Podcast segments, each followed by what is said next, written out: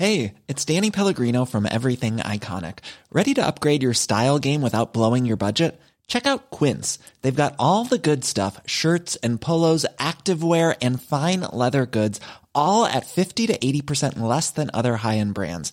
And the best part? They're all about safe, ethical, and responsible manufacturing. Get that luxury vibe without the luxury price tag.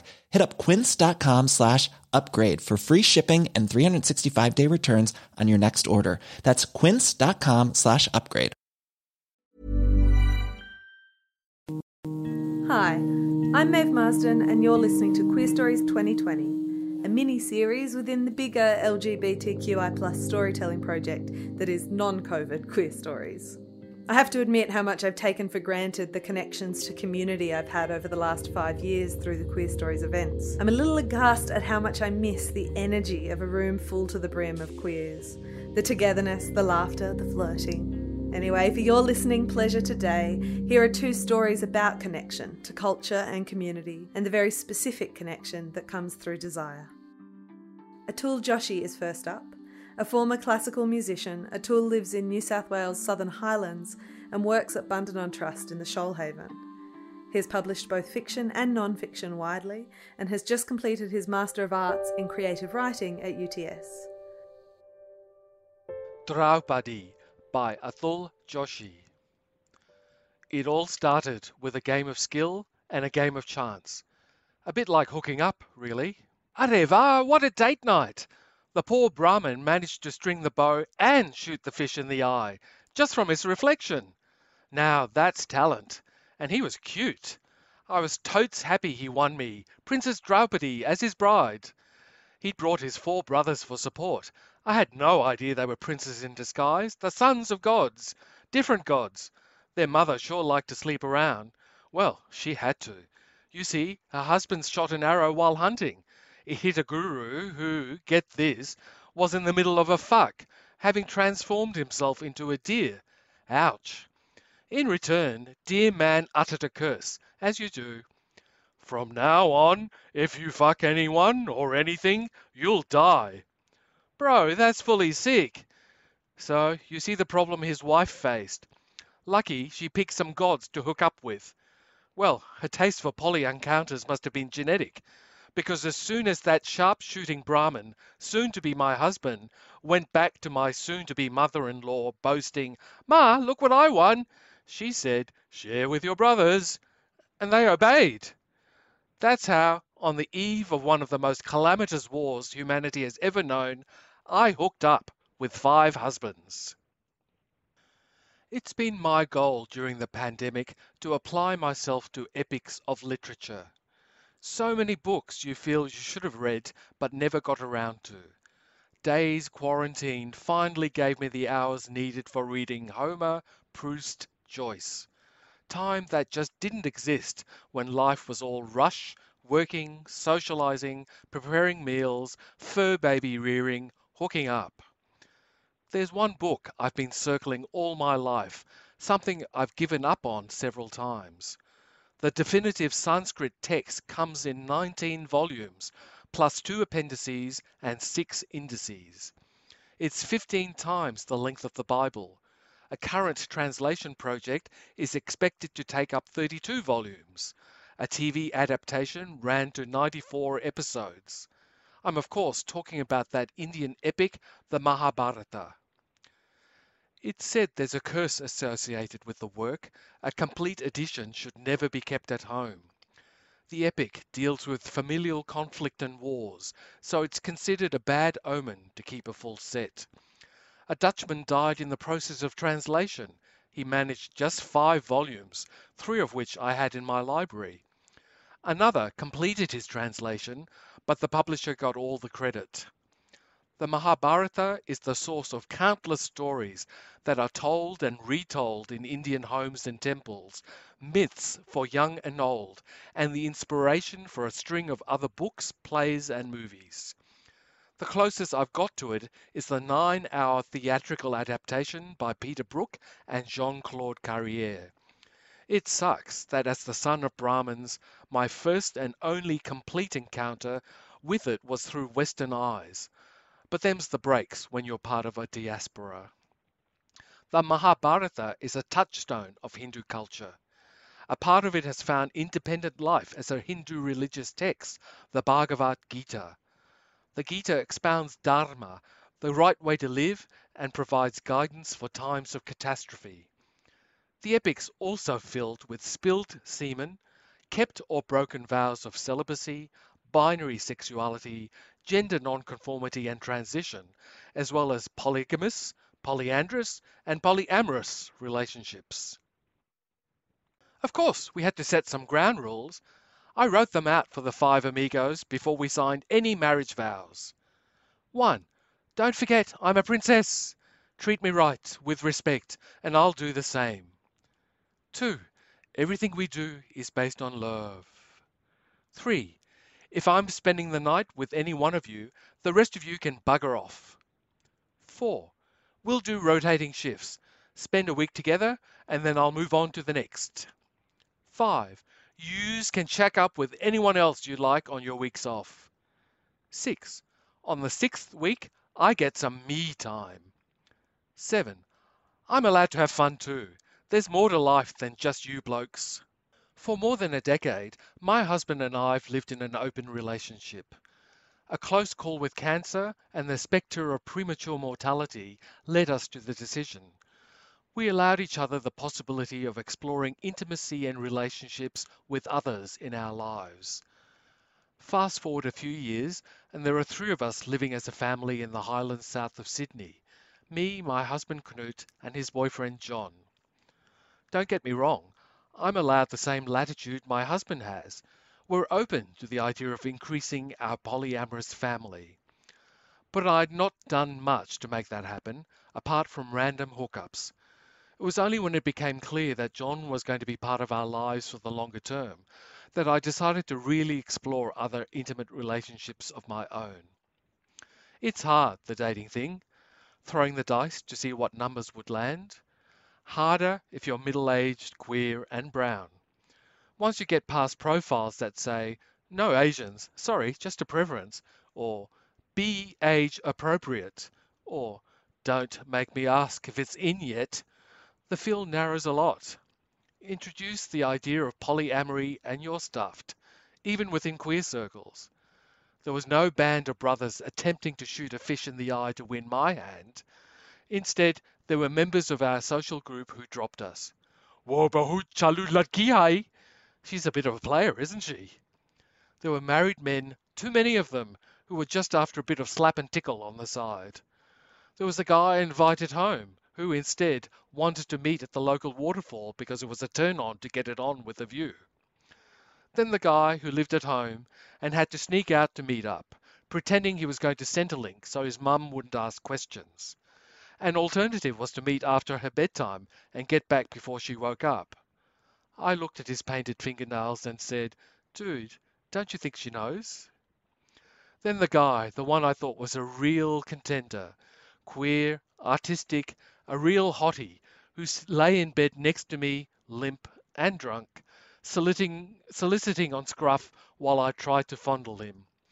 He was the first I introduced to Knut and John. They weren't impressed when he asked them for their dick pics. I felt cursed. It was all going so well until I realized I'd married into the mother of all family feuds. My husband's cousin Duryodhana wanted them dead, so there'd be no question of who was going to rule. Look, it probably didn't help that I laughed when he fell into a pond as part of a prank we played. It was a joke, yeah. Guess he was bummed. Ulu, idiot. Hubby number one had a bit of a gambling problem, so cousin Dury invites us back to his place for some fun and a bevy or two. Out came the dice. We all saw what was coming, and before I could say, Pyari, can you get me another shandy? He'd lost the entire kingdom. And he keeps going. Are bakwas ban karo. Stop this nonsense. He wagers and loses each of his brothers, himself, and, get this, me. What the fuck? My dear cuz wasn't satisfied. He wanted to disrespect me for laughing at him. Ordered me to strip in front of everyone he friggin' opened his pants and asked me to sit on his lap. Amazing what a bunch of horny men think up. but it pays to have gods as fathers in law. Krishna turns up and magically transforms my sari into an unending piece of fabric. So no matter how much they pulled off, there was still more left. I still love that old thing. As Marie Kondo says, it really sparks joy. We're sent into 12 years of exile. In the 13th year, we're to remain in hiding. But wouldn't you know it, we're discovered right at the end. You can guess what's coming, right? It gets serious. When men fight over power, there is only one outcome. The mother of all wars, Kurukshetra. The lockdown came a week after the Dick Pics collector. Cocooned in our Highlands bolt hole, we watched the world turn on its dark side on the nightly seven o'clock news. I was happy to retreat from my hookups. Battles, that's how I came to see them. Like Duryodhana, I stewed in the humiliation and guilt I felt from the men I met. My anger rose at how I was regarded, how they treated their wives, how my husbands were treated. The lack of respect stung me, and I kicked myself for my non existent self esteem. I dreamt of revenge for the hurt done, blood flowing, viruses breeding, landmines blowing. In our home, on the edge of the Illawarra escarpment, as the thick autumn mists rolled in and we lit the first fire of the season, I withdrew into the Mahabharata. It's bracing to discover how driven by vengeance it is. On the eve of war, Draupadi goes into hiding. She fasts, waits to act until the battle is at its height. When victory is fragile, unsure, when her own flesh and blood is threatened, she returns to extract her revenge. The enemy is killed by one of the amigos, and as he drinks their blood, she washes her hair in it and sings. I am princess, I am royal, I know my worth. I am beauty, I am loving, my value ever rising. Son murders father, brother kills brother, nephew slays uncle, cousin crushes cousin. I am anger, I am fire, I know my worth. I am torment, I am destiny, my value ever rising. Husband, kill our enemy, drink his blood in joy, pour it in my braids, laugh with me as it foams. Here is death, here is revenge, you know their worth. Here are torments, here is fate, their value ever rising. Body humming in daylight, I sing of victory. Hair clotting in sun, I crown the victors. Who's laughing now, cousin? At Kurukshetra, payback meets its accelerant, anger. The Brahma Shirsha Astra is brought out. It's a weapon capable of destroying the world, all of creation. Think mass destruction, nuclear, chemical, viral. With blood, carnage, death, it threatens to wipe out civilization. In Peter Brook's version, when the Brahma weapon was deployed, there was a soul quaking, bone rattling explosion in the hills behind the quarry. It was a riveting climax that shook the bleachers in the early hours before dawn. As the pandemic spread, the body count rose. I watched wives separated from dying husbands, daughters from dying mothers, the banks of machines keeping people alive, the anguish of sons barred from sick parents.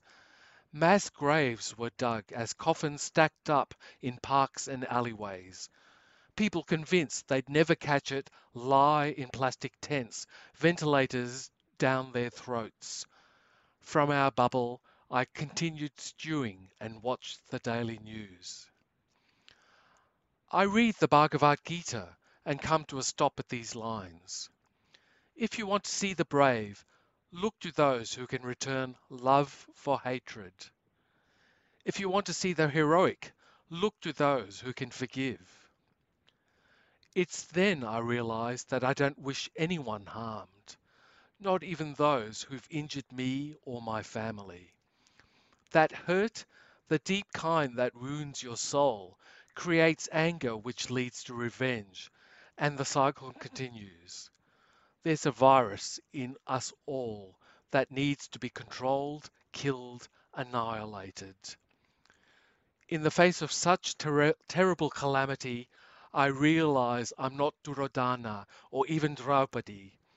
No matter the simmering resentment and anger, these emotions aren't going to emerge in bomb like outbursts. I don't wish for blood. I don't have enough hair to bathe in it. The song I want to sing is different. I want to sing a queer Dharma, a song of tolerance, the way I choose to live. After Kurukshetra, my grandson is crowned king. We're happy to hand it all over to the new generation. Let them fix the mess we made. They have more energy than we do for the next war and the one after. My blokes are broken, they age. I miss those days when we'd run in and out of each other's bedrooms. Soon my hair turns grey. I wash my hair with henna now.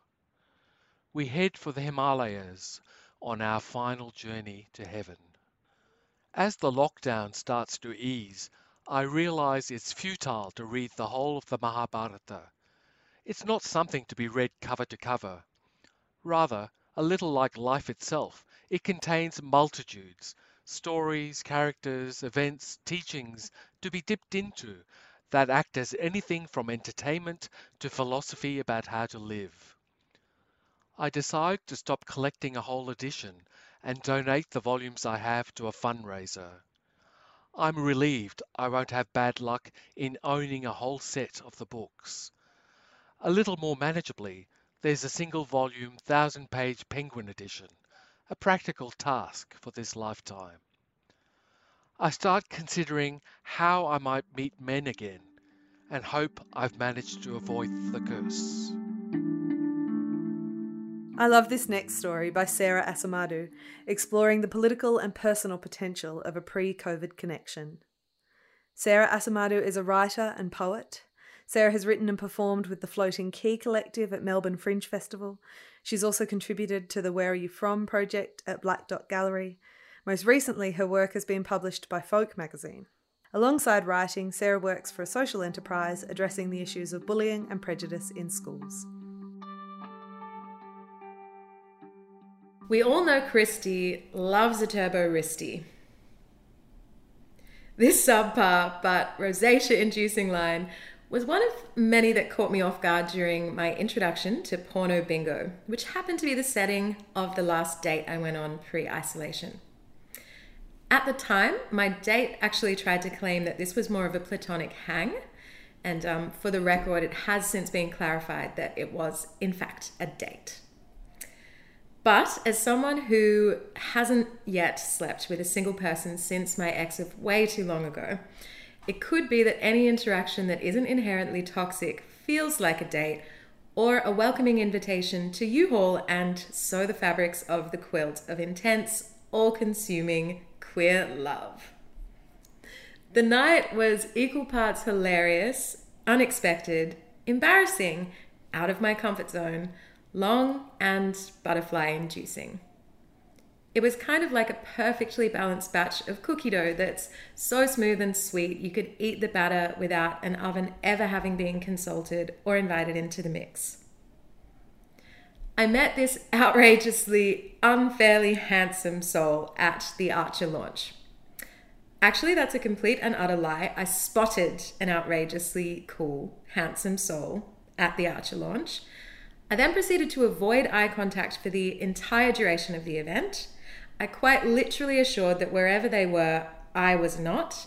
And I then complained to my friends when I saw this person make their exit, as I had finally contemplated growing the spine to say, Hey there. I promise there will only be one L word reference in this over explained, non linear, and likely nonsensical story, but honestly, the chart famously birthed by Alice Pieszecki, is fucking real, and somehow my best friend's friends from another state knew Handsome Soul well enough to reach out and say that there was a shy, kind of awkward person who was intrigued by them and wanted to connect. So someone spoke to someone who messaged them, and we started having some cute small talk over Instagram. The pinnacle of social connection and intimacy in the age of apathy and fear of real conversations. So, fast forward a couple of weeks or months, I actually don't know anymore. Seeing as one of the first things to be snatched by the grips of social isolation was a sense of time, we decided to meet up. I picked a bar that I love because the staff are queer and they're kind, and there's a courtyard with enough space to mask any residual anxiety you may have around interacting with new people. This, my friends, is something I pretty much require anywhere and everywhere. As someone with more social anxiety than pairs of matching socks, the idea of sitting in a confined space, even if the lighting is romantic and the drinks are flowing, quite literally makes me feel like I'm going to pass away. So, Handsome Soul arrived. Actually, they arrived before me because I made myself late by trying to figure out a way to cancel Shout out to my anxiety and self deprecation for that. But we did sit outside and we had a beer. Unfortunately, we had really great banter and a whole lot of things in common, including interests, upbringings, the experiences of black queerness in the diaspora. It absolutely sucked. It was exactly the opposite of what I wanted. Now I had to deal with actually maybe connecting with this person.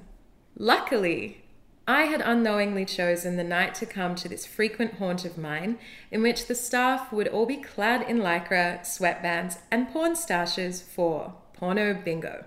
No, I'm not joking. I unwittingly invited Handsome Soul to porno bingo for a first date. Don't get me wrong, I think some folks would be super into this as a concept and a creative first hang, but the part of me that literally cannot cope with anything awkward was short circuiting and completely mortified. I couldn't give away my discomfort though, and I could sense that Handsome Soul was one of those folks who loves to give anything a try and experience a multitude of adventures and situations. So I pressed mute on the rigid, self analytical, anxious, awkward teenager who chooses to live rent free in my frontal lobe, and we went in to play. It was cute. I was just tipsy enough to cope with the obnoxiously rampant level of cringe we were surrounded by.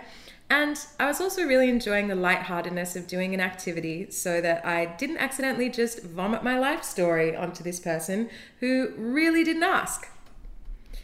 The staff went around asking for everyone's names so that they could rhyme them with lewd, innuendo soaked jokes strewn throughout the night.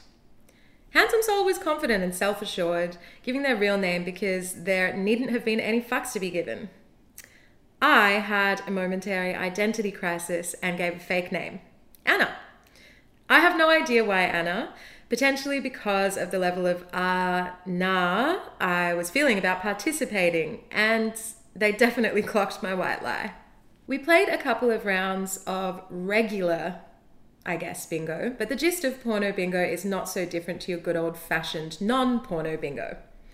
The only difference is being that the prizes are sex toys, all the commentary is sex soaked, and everyone is either a little bit awkward or trying not to be outed as completely parched and thirsty by the aura of sexual tension rising in the space.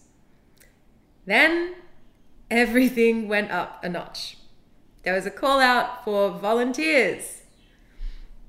From a young age, I remember having literal breakdowns about being picked as a volunteer for anything. It's strange because my overzealous white mother molded and manicured me into a theatre kid for way too many years, but I still had a disproportionate amount of anxiety about being on a stage for anything ever. I still do. Handsome Soul, who by this point I had identified a healthy dose of a competitive streak in, shot their hand up and volunteered us. I felt my face turn into passata, but I went with it anyway. At this point, we were handed up a blown up balloon along with six other poor souls, and the point of the challenge was that you had to pop the balloon in your pairs without using your hands or touching. So essentially, you had to pop the balloon by simulating sex with enough ferocity and thrusting that it simply explodes. Awesome! This was exactly the non humiliating kind of activity I felt compelled to participate in on this first hang with Handsome Soul. After laughing way too loudly for way too long about what was being asked of us, we went for it. I cannot fully explain just how ridiculous this whole situation was, but we were pretty fucking good at it. The top in me, apprehensively and begrudgingly, made peace with the fact that the only way we would win would be if I stuck to my strengths. So, in an attempt to take gold and also to no longer have to look into Handsome Soul's far too intensely enticing stare, I turned around, power bottomed like a champ, and the pop happened. We had won, and I could not have run faster to the bar to claim our prize.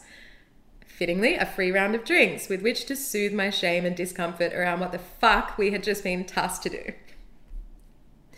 The night went on, and Handsome Soul won a round of bingo, winning a suspicious looking gag that I really hope got to experience some exciting moments before isolation decided to gatekeep all of our sex lives.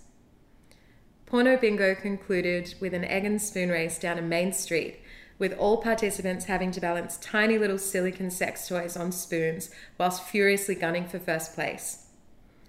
Handsome Soul and I looked on from inside, a little hazy, very humid, and I realized much further down the track, warmingly comfortable with each other. I think at this point we called it and headed our separate ways. Interestingly, even though we had essentially had sex only hours earlier, we did hold back on the goodbye kiss and skipped on a little bit zigzaggedly to our respective homes.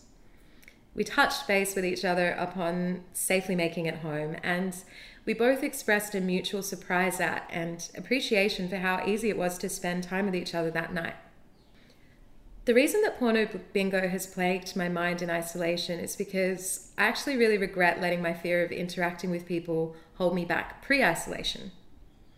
Something I've learned over the last two and a bit years is that I'm someone who's read as an extrovert, confident and social, when in actuality, I spend a large amount of time and unhealthy amount of energy hoping desperately not to be interacted with or noticed because of the intense discomfort I feel in relation to closeness and intimacy. I can't pinpoint exactly where this was birthed or who helped conceive it, but I have an inkling. I have my ex to thank for earth shattering orgasms, love letters drenched in lies and dreams that felt within reach, and I deeply have them to thank for how impenetrable my walls are. For as long as I've been cognizant of the innate capacity humans have to cause harm, I've been building and maintaining sturdy cement walls around the compound my heart is locked in. I have my ex to thank for their wizardry because somehow they were able to transform the cement into titanium my heart is like a black Rapunzel, except I'm actually the fucked up, possessive sorceress keeping her locked away under the guise of protection. I think perhaps some other folks know this feeling too. Isolation has been like living in a parallel universe, and it took yet another black murder in the States for folks to wake up and realize we are not living through just one pandemic. Racism and racial violence is the pandemic that has plagued this country for eons, silently and insidiously, against the backdrop of a system who refuses to look at their complicity in the theft of country from those to whom it belongs and will always belong to. It's weird and frustrating how white folks get up in arms when an African American man dies at the hands of the pigs. It's inexcusable and disgusting, their lack of outrage, when this exact same display of violence and disregard for life is perpetuated here, on stolen land, frequently and incessantly. Maybe it's the years of appropriating black culture that made them feel somehow connected to what's happening. I don't know. But what I do know is that as attraction was growing in the lead up to the protest here, I felt deeply and impenetrably connected to the black folks in my orbit and across universes. We've always been able to foresee things before they happen, to travel through time when we need to. And I swear we were all doing that at the same time, and you could feel it. Handsome Soul and I had kept in contact since our first date, but in the weeks where the world was setting fire to the ongoing trauma inflicted upon black bodies and spirit, I felt their presence amplified. I was awake most nights in between the hours of 2 a.m. and 6 a.m.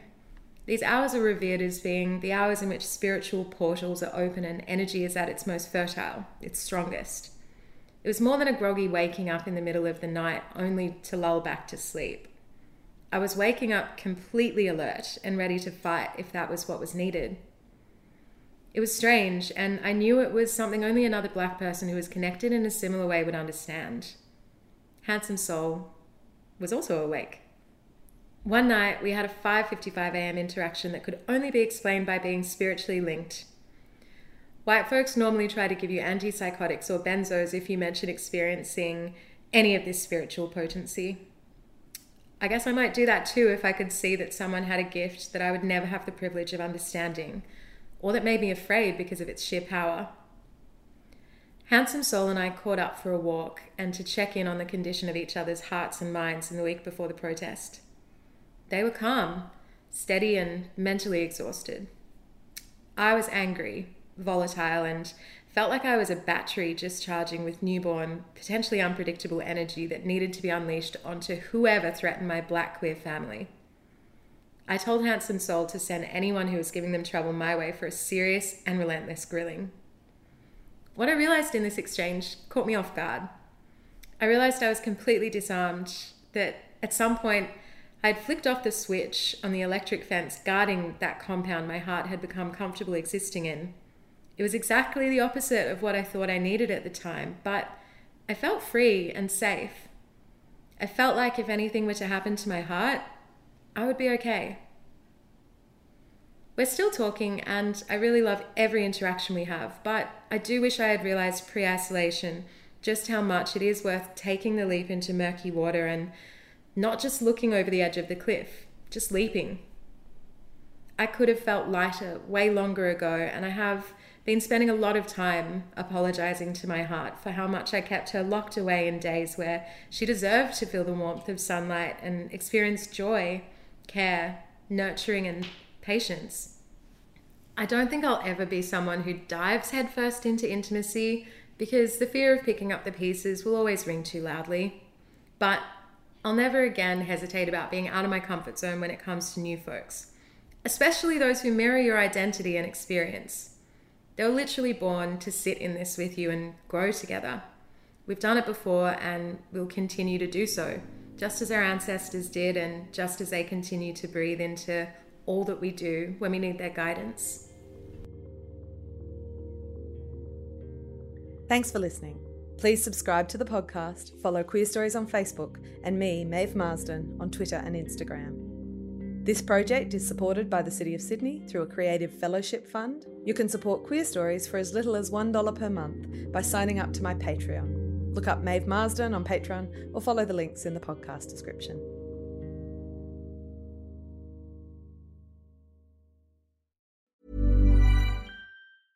Hey, it's Paige DeSorbo from Giggly Squad. High quality fashion without the price tag. Say hello to Quince.